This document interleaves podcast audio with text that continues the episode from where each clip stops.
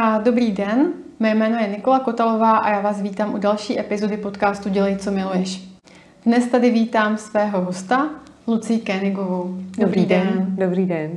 Lucie Kénigová je průvodkyně osobním rozvojem, je to mentorka, transformační koučka, autorka dvou knih, prvního, vlastně první knihy bestselleru Negramotný rodič a nyní vlastně před rokem vyšla kniha Cesta zpátky k sobě. A, ale taky je Lucie manželka, máma dvou dětí a žena, která má ráda celoživotně seberozvoj a práci na sobě. Lucie, chtěla byste něco doplnit o sobě? Zase to byl vyčerpávající. Byl život od té doby, co jsem našla cestu zpátky k sobě a dovolila si eh, být šťastná a i jako Lucie a i v dalších rolích, tak, mm. tak, tak miluji život a, a začaly se pak otevírat právě ty různé příležitosti. Mm-hmm. A my se s Lucí setkáváme už po druhé a skoro před dvěmi lety jsme natočili díl, který se jmenuje Negramotný rodič, takže na mém kanále najdete ve videích starší epizodu.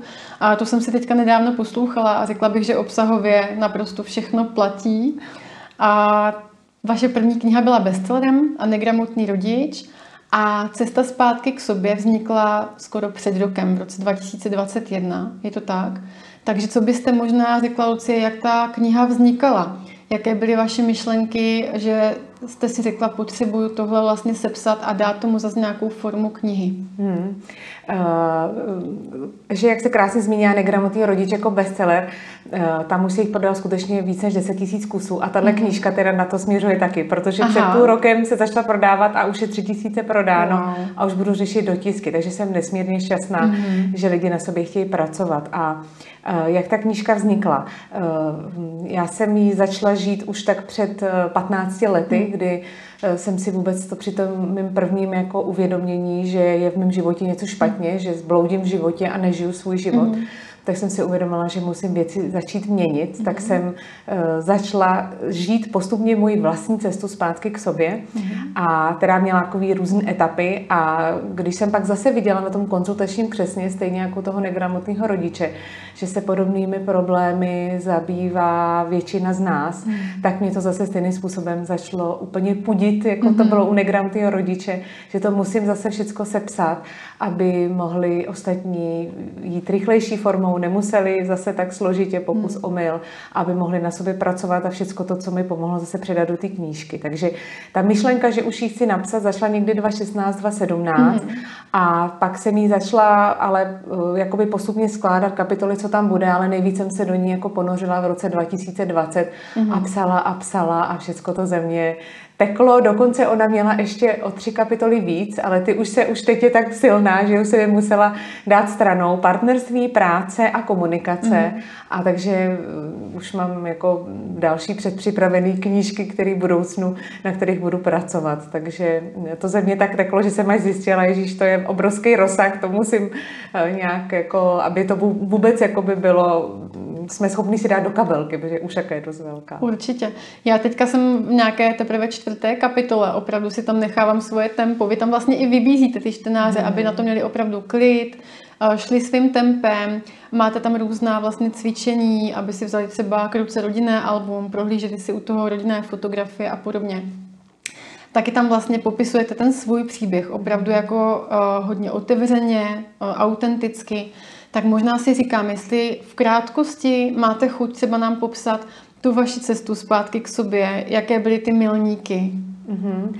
Skutečně těch 15 let zpátky, to byl ten 2007, kdy jsem tam onemocněla ze dne mm. na den. Měla jsem děti, Berendě bylo, myslím, 8, Oliverovi 5, takže už byl jako takový samostatnější mm. trošku. Už jsem jako vnímala, že to moje hlavní matkování už není potřeba, už, už prostě byli takový samostatnější a byli hodně, jako by měli sporty, já jsem hmm. je hodně podporoval, by rozvíjeli sami sebe, dělali, co je baví. Já umím, uměla jsem skvěle podporovat i ostatní, ale zjistila jsem, že nepodporuji sama sebe, hmm. že jsem žila tou rolí mámy, že jsem sebe potlačila a vlastně jsem v tom sebe potlačení byla už někdy od pěti hmm. let. Prostě ta hodná, šikovná holčička, ta snaživá, hmm.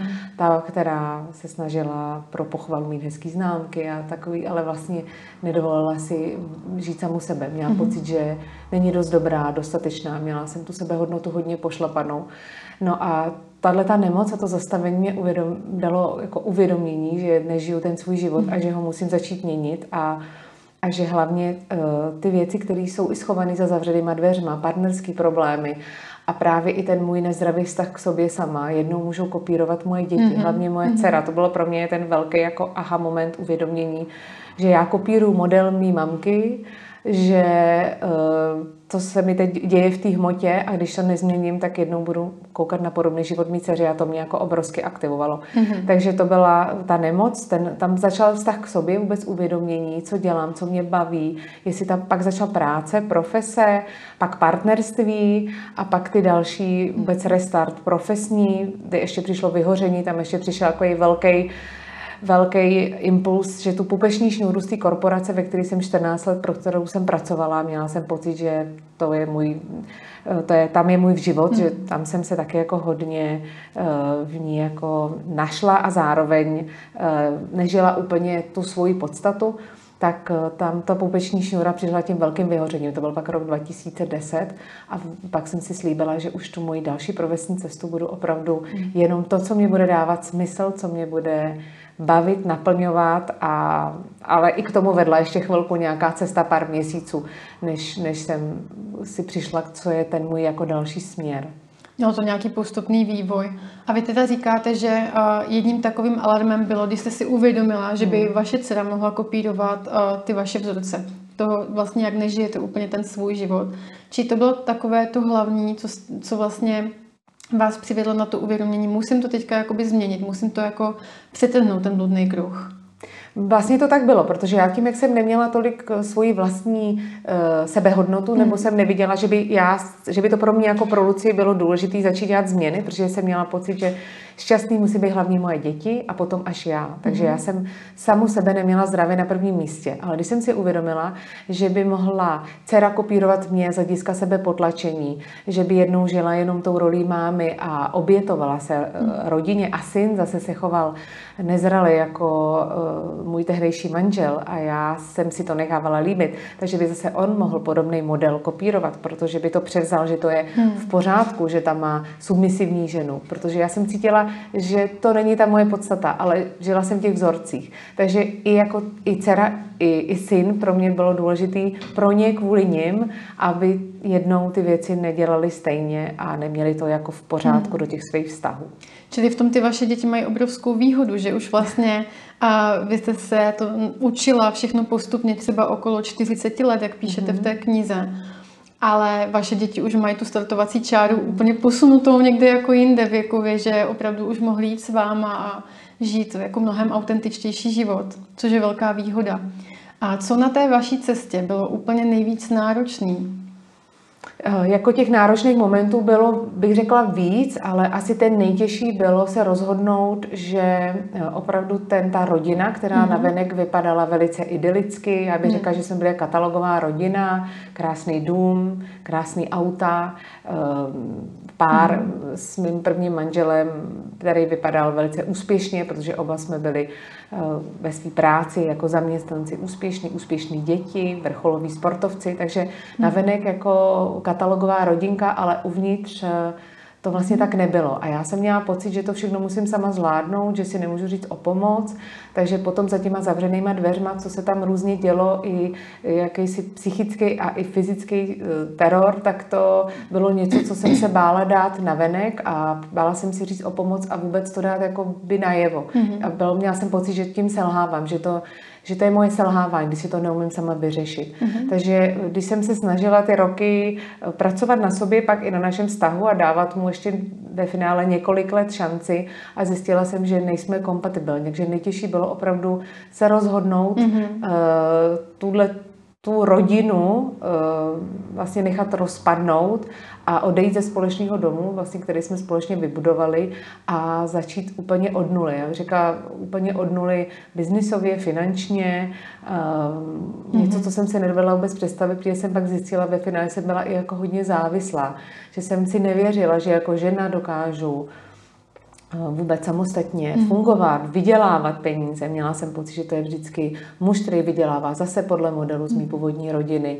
Takže eh, to bylo nejtěžší. A ve finále ten krok byl těžký udělat, odejít z toho společného domu a začít eh, žít od začátku, ale ještě těžší pak bylo zpětně ty pocity viny a výčitky zase, mm-hmm. že jsem to měla vydržet. To je jako zpětně, jak kdyby jsme neviděli ty hrůzy, co se nám děly a v čem kolikrát ty děti musely být, protože mm-hmm. tam nebylo opravdu ten vztah funkční. A čím já jsem v tom vztahu posilovala, tím byl i agresivnější můj bývalý manžel, protože to jakoby nedával. Takže já jsem už potom cítila, že to je absolutně nezdravý toxický prostředí, ve kterém není druhá strana, která by byla otevřená nějak na sobě pracovat a že to nebylo dobrý vůbec pro ty děti. A vlastně ty signály od, od dětí bylo, jako že, že nám tam s nima takhle, nebo že společně tam tom není dobře. Ale zpětně mě potom zpracovávat ty výčitky, že jsem to nedala, mhm. nezvládla, mm-hmm. že jsem, jak říkám, to mohla ještě vydržet, že to nebylo tak hrozný. Jak kdyby zpětně jsme neviděli to negativní mm-hmm. a zůstaly nám ty hezké vzpomínky, což je samozřejmě pozitivní pro život, ale v tu danou chvíli to bylo jako náročné to všechno zpracovávat a e, pochopit, že to byl ve finále ten nejlepší krok, protože uh, prostě tedy se zpětně ohlídnu, tak třeba ten rok, dva vůbec si z toho všeho hrabat a nemoc tu chvíli děti vzít na dovolenou, protože jsem mm-hmm. na to mhm. prostě neměla. Takže to bylo jako hodně náročné. To jsem studovala vysokou školu, e, dodělávala diplomku, řešili se děti, řešili se prostě organizačně prostě plno věcí, které byly mm-hmm. úplně jinak, tak to byl, proto jsem pak pochopila, proč se lidi bojí tyhle různé kroky dělat, protože uh, potom čeká nás vlastně jako po té první úlevě jako další dost systematická práce. Čili vlastně mluvíte i o tom, když jste se rozhodovala, tak se ve vás tlouklo tak jako to racionální a to emoční a zároveň s tím, že jste udělala ten krok aktivně, tak vlastně s tím přišla obrovská zodpovědnost za to rozhodnutí, že, že vlastně bylo všechno v podstatě na vás, jako na tom iniciátorovi a, a musela jste se teda vypořádávat potom s nějakýma pochybnostmi. Udělala jsem správně, neměla jsem to ještě vydržet a tak dál. Čili uh, vlastně, když byste měla nějak jako sesumírovat, co myslíte, že je úplně to nejdůležitější pro lidi, kteří třeba teďka poslouchají, aby začali opravdu autenticky žít ten svůj život bez nějakého očekávání toho okolí, aniž by prostě plnili a nároky ostatních lidí nebo přání ostatních lidí. Tak co jsou takové ty hlavní prvky, ty hlavní ingredience toho, aby opravdu jako začali, aby vlastně začali tou dobrou jakoby vyšlápit ten dobrý stát, aby prostě hlavně jako něco už udělali a co by tam tak mělo být, aby prostě se to hejblo. Mm-hmm. Tam je opravdu důležitý začít napojovat se na sebe a mhm. vnímat mm-hmm. sebe, svoje pocity a svoje srdce. Aby ona nás ta hlava často šidí. Právě to nastavený. Měla bych, je potřeba, očekává se. Mm-hmm. Ale jakmile cítím, že to není v souladu s tím mým srdcem, že tom nejsem šťastná, ale a, a vlastně hlídat si i motivy. Jaký mám motivy? Jestli jsou ty motivy moje pro tu změnu, pro ten krok čistý, to znamená, že ten můj krok nebyl ublížit dětem, nebylo ublížit uh, bývalému manželovi, hmm. nebylo sobecký ve smyslu, že eh, řeším jenom sebe, ale byly právě s tím čistým motivem uzdravit to prostředí, dát třeba příležitost restartu i tomu hmm. vztahu, dát příležitost, že se ten vztah může i ozdravit tím, akorát, že je potřeba teď to, jak to v, toxic, v tom toxickém prostředí funguje, to jako zastavit a, a abych tomu dala příležitost, že se to může změnit i tím mým případným odchodem. Takže tam je důležitý uh, tyhle ty věci a já když jsem cítila, že to je, že se ta pravda jednou, já jsem to úplně cítila, jakože, protože ten můj odchod málo kdo chápal. Jak jsem říkala, mm-hmm, jak jsem byli mhm. katalogová rodinka, tak ono to tam uvnitř nebylo vidět. No.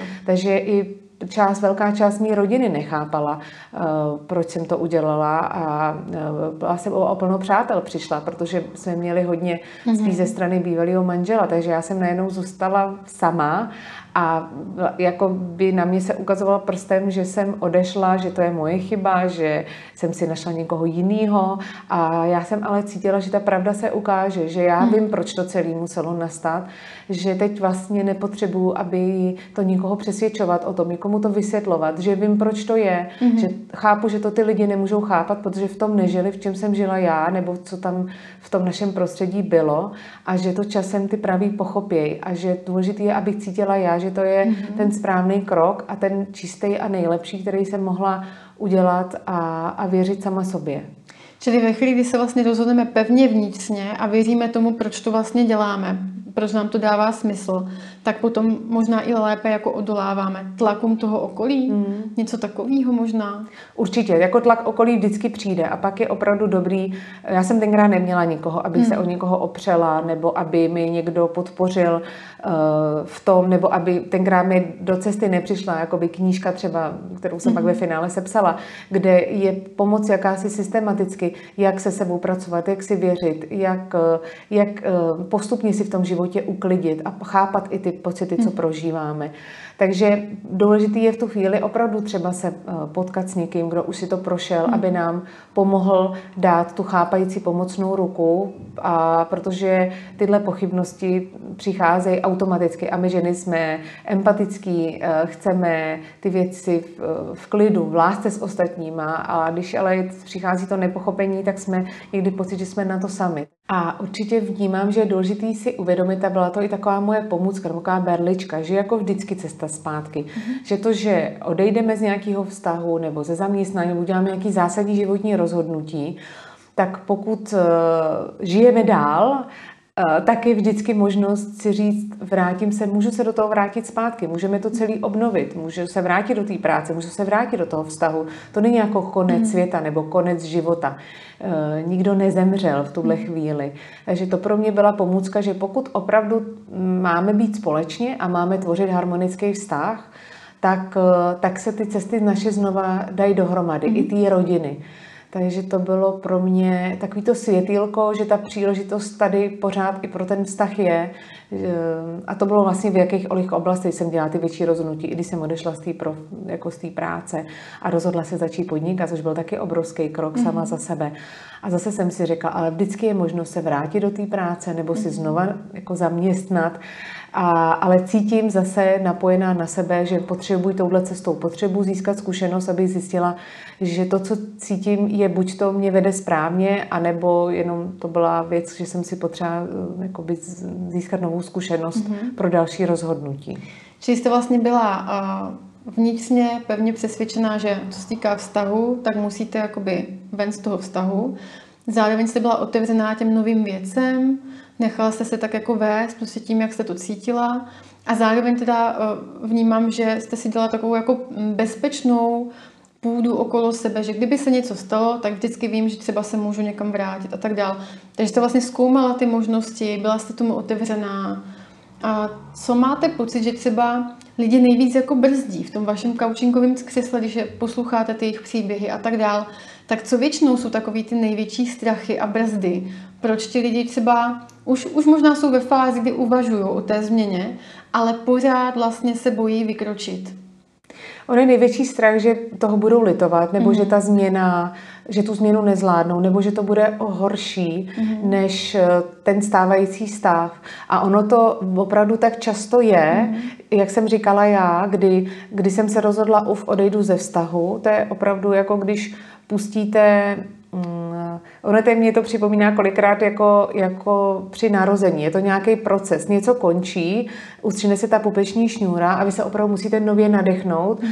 nově jako sama za sebe, což je většinou vždycky jako horší, takový ten šok, jak to teď sama zvládnu. Tak v tu chvíli tam ta situace je, že to je opravdu horší, že ten pocit můj je panika, strach ale potom, když vím, že tak ten krok, ten záměr, ten motiv byl, a to je to, to co mě vždycky vytáhlo, že jsem viděla ten větší obraz té změny, že chci změnu proto, protože chci ukázat dětem, že máma je, dokáže být šťastná, že dokáže tvořit harmonický vztah, že dokáže dělat, co ji baví, že, je, že dokáže eh, být tím dobrým vzorem a příkladem.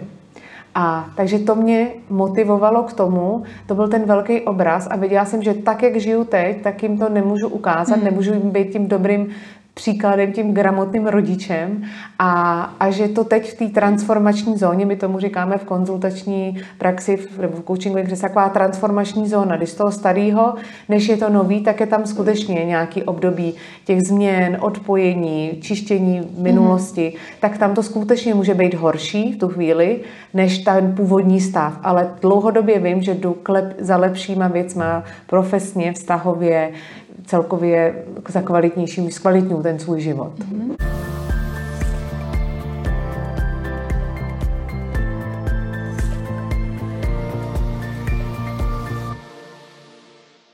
Lucie, na vašem YouTube kanále je spousta příběhů lidí, kteří vás potkali v nějaké fázi života, kdy jim opravdu nebylo dobře.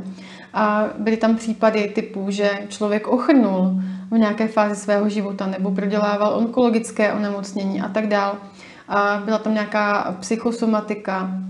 A vlastně prošli s vámi různé jakoby transformační zkušenosti, různé transformační programy a nakonec třeba je ta jejich cesta přivedla dokonce až k tomu, že se chtěli taky stát koučema. Tak jestli byste nám vlastně o tom něco povykládala. Mm-hmm. No, uh, ono to skutečně um, je o tom, že když si my prožijeme ty naše naše věci nebo ty naše změny, tak kdo ještě tam má talent a cítí, že to chce předávat dál, že, mm-hmm. že cítí, že podobné věci prožívají i jiný lidi a sám eh, poznal na sobě tu změnu, tak má pak touhu to předávat dál. Mm-hmm. A eh, ta psychosomatika a věci, co se nám dějou, tak víc a víc lidi začínají cítit, že ať jsou to ty zdravotní problémy, právě mm-hmm. vyhoření a často s tím související to ochrnutí, nebo ta těžší psychosomatické problémy právě s těma závažnějšími těma hmm. nemocema, tak jsou opravdu často důsledek eh, životního stylu, vnitřního nastavení, eh, jakýchsi rodinných vzorců kopírovaných, že ty děti nebo do těch hlav už je, to je už měla tvoje mamka, tak to jednou ty budeš mít hmm. po 40 taky. Tohle se tě taky bude týkat tahle ta nemoc je ve vaší rodině, to budeš potom taky vlastně mít a úplně to do těch dětí nebo do těch lidí programujou, mm. nebo různý deprese a, a různý takový ty vzorce, které jsou, že v dětství jsi šťastná, potom už budeš mít jenom starosti. Mm. A ty lidi úplně naprogramovaný a v, v tom životě nebo různě ztracený v různých rolích, vyčerpaný, uh, unavený uh, zdrav, se zdravotníma problémama, které se jim opakovaně dějou, nebo i s různýma vztahovými mm. problémama a tak dále, tak hledají cestu, že vědí a pochopí, že někde je podstata, že musí ke zdroji, musí mm. jít, začít řešit podstatu. Nejenom ten důsledek, ale kde to vzniklo, proč to vzniká, proč se jim to v životě děje, proč se to opakuje a proč se to opakuje v jejich rodině nebo různý vlastně rodiny opakující se eh, věci, někdy i tragédie v životech, mm. protože prostě ta rodina má pocit, u nás je prokletí, no tak se to prokletí pořád opakuje. Mm. Takže když si uvědomujou, že je potřeba začít něco v tom podvědomí, v sobě začít měnit, tak potom hledají cestu, eh, kdo jim pomůže řešit s tou podstatou, s těma příčinama a jde k tomu zdroji. Někdo řeší jenom ten důsledek, což je většina uh, jako různých přístupů, nebo samozřejmě zdravotnictví důležitý, ale neřeší často hmm. tu příčinu. Hmm. Není na to kapacita, mají jiný, uh, jin, jiný jejich úkol. Hmm. Takže pak je to o těch lidech, aby se otevřeli tomu, že převzou, převezmou zodpovědnost a hledají cesty, kudy asi pomoct řešit ten zdroj toho problému. Mm. A to je to, čemu se, to, co jsem pochopila v mém životě, začala to měnit a začala tím pomáhat a pak lidi vlastně cítí, ano, já se to přesně chci jít do toho zdroje, jít po ten povrch, jít na tu dřeň a tam to opravit, mm. aby se ten můj život začal měnit. Takže vlastně eh, proto je to tak často ten až, až transformační coaching, kdy jsou to až ty vnitřně transformační procesy přístupu změny k sobě, k, ve svých stazích, ke svému životu. A pak, když si člověk tím tím projde a zjistí tu sílu toho eh, jít pod povrch a těch eh, metod a technik, který jsem si postupně osvojila, naučila, hmm. některý tak intuitivně jako začala mm, vlastně praktikovat a pomáhali mi, tak pak jsem je uceleně seskupila do takového programu, do takové metody a, a vytvořila jsem mi školu coachingu právě, abych to mohla zase uceleně předat někomu, kdo se to chce naučit, kdo, kdo to chce předávat dál. A tím vznikla škola coachingu a Life Akademie, která to jako celý zastřešuje, aby si tam člověk našel ten svůj způsob, eh, jestli přes knížky, přes kouče nebo přes třeba tu školu coachingu, aby se naučil si pomoct a potom třeba i pomáhat těm ostatním dál. Mm-hmm. Že je výborný, že vlastně na všechno už nejste sama, ale máte vybudovaný opravdu jako barvitý tým, každý z těch členů přidá svým životem, svýma životníma zkušenostma něco dalšího, takže už nemusíte vlastně se o všechno úplně starat vy sama.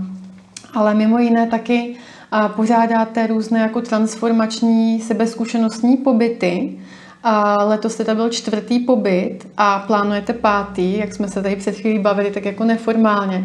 Tak jestli nám o těch pobytech můžete něco říct? Mm-hmm. Ono se ty věci tak jako tvoří intuitivně. Takže nejdřív jsem si uvědomila cesta zpátky k sobě a vznikl seminář, kde jsem poskládala mm-hmm. ty hlavní věci. Pak vznikla vlastně knížka.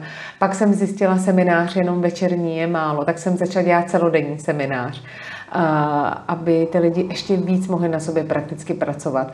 A pak jsem zjistila, že je nejlepší i odjet a být někde ideálně co nejdál, takže začal v roce 2020 byl první transformační pobyt na týden, nebo to bylo nějakých 11 dní na Bali, mm-hmm. kdy úplně jsem cítila, že je potřeba jet dál, úplně změnit prostředí, změnit uh, kontinent v tuhle chvíli, aby uh, se opravdu člověk mohl na sobě napojit a začít eh, jakoby systematicky na sobě mm-hmm. pracovat. Potom jsme Potom se nám povedlo, eh, povedly Maledivy. Původně jsme chtěli zopakovat Bali, to nám ale v hmm. covidu neodevřeli, tak jsme chtěli Zanzibar, ten nám zavřeli, tak eh, se narychlo zajistil nádherný Maledivy v tom nejnáročnějším covidovém období, takže to bylo tak léčivý a transformační.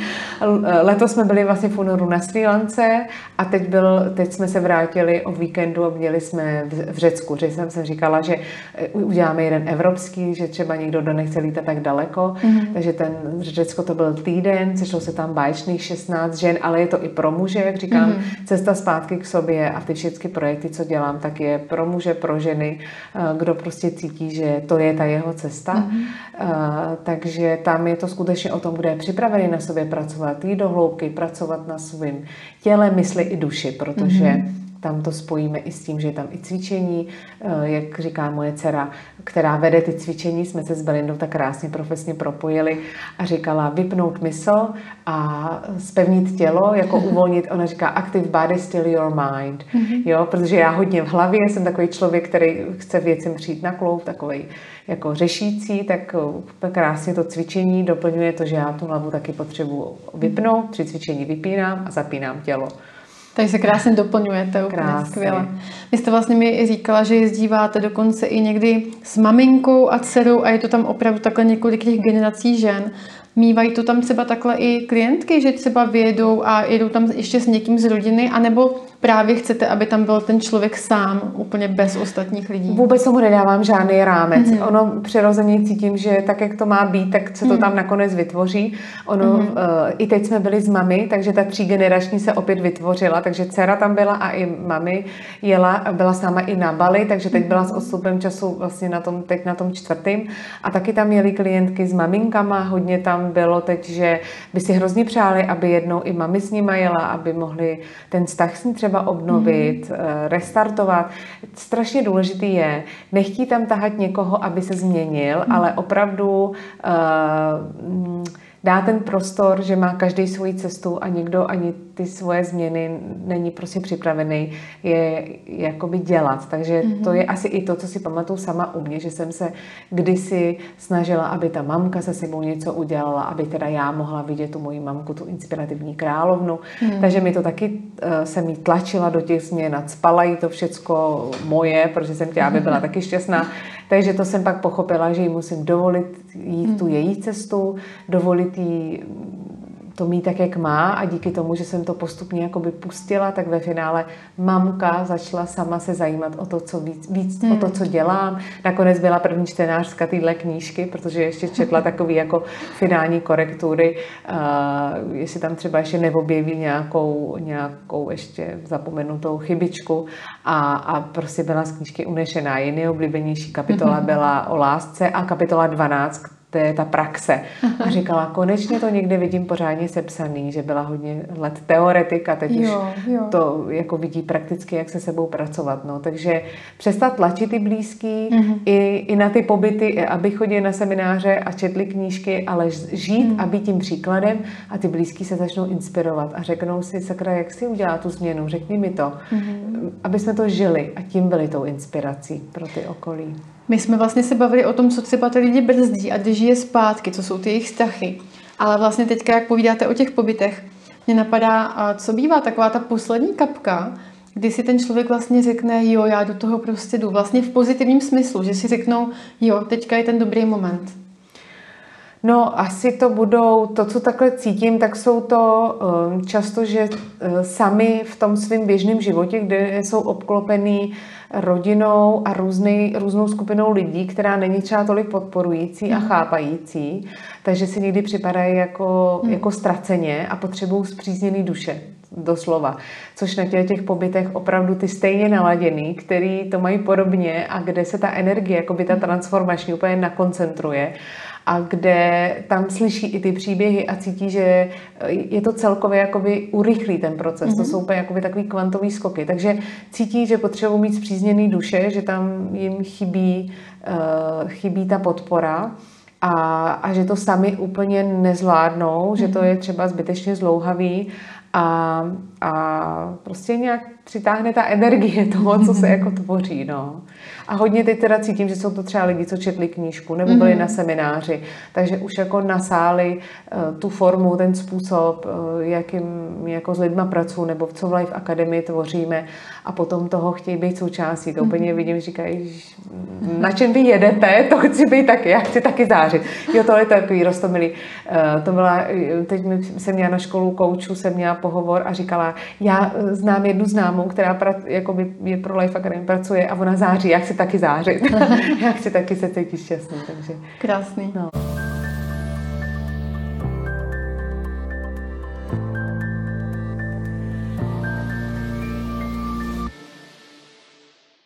A vy jste vlastně zmiňovala už v našem prvním podcastu, že tedy vychází eh, cesta zpátky k sobě a že vlastně teďka aktuálně žijete takový to šťastný, harmonický partnerství. Mm-hmm. Vy jste v tom prvním podcastu vlastně zmiňovala, že se blíží svatba, ta už ta proběhla, ano, takže 2021 jste minulý rok. Ano. A eh, vlastně zmiňovala jste to, že ale cítíte, že tam je ta potřeba možná to taky jako všechno sepsat a udělat z mm, toho knihu. Mm. Tak se chci zeptat, jestli se můžeme těšit na nějakou knihu o harmonickém partnerství. Určitě je na seznamu. Už říkám, ta kapitola, ta už se tam do téhle knížky nevešla, takže tu mám jako předpřipravenou. Mm. Když tak jako odhadově už na sebe netlačím, už cítím, eh, že to zásadní je teď sepsaný, mm. teď to potřebuji hodně jakoby šířit mezi lidi a že to jsou opravdu základy na cesta zpátky k sobě. Mm. Úplně jak někdo to nazval, že to je jak Bible osobního rozvoje. Takže cítím, že teď tu energii dát do toho, aby se ta Bible dostala co nejvíc lidem, kteří chtějí ty změny. A říkám tak dva, tři roky a pustím se do té další knížky a ještě mám víc teď v hlavě i jakousi knížku, jako seberozvojovou manuál nebo příručku, třeba pro lidi v pomáhajících mm-hmm. profesí. To, co vlastně předávám ve škole koučů, nebo co učím uh, a ty různé supervize, co mám mm-hmm. vlastně s, s koučema a ty metody a, a, a ty praktické věci, tak víc jako pro lidi, kteří by to mohli do těch svých praxí mm-hmm. zakomponovat v pomáhajících profesích jsou a třeba se to v těch různých kurzech nebo školách neučí, jak se sebou pracovat a jak pracovat efektivně s těma mm-hmm. dalšíma lidma, protože opravdu ty, ta technika a to, jak pracujeme, hrozně efektivně a ty změny jsou nesmírně rychlé, takže bych to sepsala do takové příručky. Mm-hmm. a takže tam je tam teď ještě víc jako vyskakuje. A tomu partnerství se asi odžiju ještě nějakých pár let manželství a pozbírám materiály, abych to třeba psala už s nějakým odstupem, že nevím, za tři roky mi bude 50 vlastně, takže cítím, že je už taková 55 letá už by mohla být moudrá žena, která bude psát zase o, o partnerství odžitým. Tak se máme na co těšit. Teď se už postupně blížíme k závěru podcastu, tak možná se vás zeptám na nějaké další vaše plány, ať už profesní, osobní, na co se teď nejvíc těšíte? Mm-hmm. Jak už jsem zmínila, tak je pro mě teď nejdůležitější začít se věnovat uh, jakoby šířením marketingu nebo zdravě tomu šíření mm. toho, co jsem vytvořila, protože mám pocit, že jsem teď roky tvořila to uvnitř, základy stavěla tým, školu koučů, teď jsem devátý ročník probíhá, mm. proběhl, teď už bude na jaře 2023, bude desátý ročník, takže už jsem pozbírala i zkušenosti se stavěním týmu a tvoření, já nevím, teď tam mám asi 20 koučů, takže potřebuji se věnovat rozvoji koučů, šíření knížek a a jak si šíření povědomí o Life Academy mm-hmm. a o tom, co, co vlastně umíme a čím jsme schopni lidem pomoct. Takže uh, ty základy jsou postavený, takže teď to vlastně dávat, uh, dávat světu a pomáhat lidem na, na jejich cestách, we, webináře. Vlastně Life Academy má studovnu, kde jsou všechny možné webináře na různé témata. Je tam asi 30 webinářů, seberozvojový témata ke všem možným mm-hmm. i kapitolám, co jsou z knížky a pak i pomalu tvořit v klidu takový jako návodný videa, jak se sebou pracovat, jak to uvádět do té praxe, protože si myslím, že teorie je ve všech možných knížkách hrozně moc a tak moje knížka je dělána hodně prakticky, mm. protože mám pocit, že lidi hodně čtou, vizualizují, dělají různé afirmace, ale potom to neuvádí v praxi, ne, nedělají tu denní duševní hygienu, aby se opravdu pak mohli posouvat. Takže mm. takový mu jakoby eh, tvoření ještě těle těch eh, jakoby pomůcek, mm-hmm. aby se ty životy začaly uzdravovat i dalším lidem. Lucie, já vám moc děkuji za to, že jste dneska eh, přijela účast poprvé takhle naživo. Konečně se můžeme potkat takhle naživo a natočit podcast naživo. A ať se vám daří, jak v osobním životě, tak Life Academy a všem vašim projektům. A ať se povede další transformační pobyt v příštím roce. A teďka možná bych vám dala slovo na závěr, co byste chtěla vyřídit nebo vzkázat posluchačům. Tak já určitě děkuji moc, Nikol, za pozvání a za to, že zase vyděláte vaši práci a pomáháte šířit eh, a podporovat zase dál eh, věci, které tvoří jiný. Takže eh, v tuhle chvíli bych jenom přála každému posluchačům, aby šli za svým srdcem, aby, já bych řekla takový tři klíče ke štěstí. Mm-hmm. Dělej, co tě baví, buď tam, kde jsi rád, s těmi, s kterými je ti dobře. Takže když budeme následovat každý svý srdce, rozvíjet svoji nejlepší verzi sebe sama, tak nám tady v našim rodinám, v našich stazích a, na světě bude, bude všem, všem líp. Tak to je krásný závěr. Já vám moc děkuji ještě jednou a rozloučíme se i s našimi posluchači. A pokud se vám tahle epizoda líbila, tak ji určitě prosím šiřte, protože taková hlavní odměna za tuhle tvorbu a dejte případně odběr, zvoneček, ať vám další díly se, zajímavými hosty neuniknou a mějte se všichni moc krásně. Děkuju.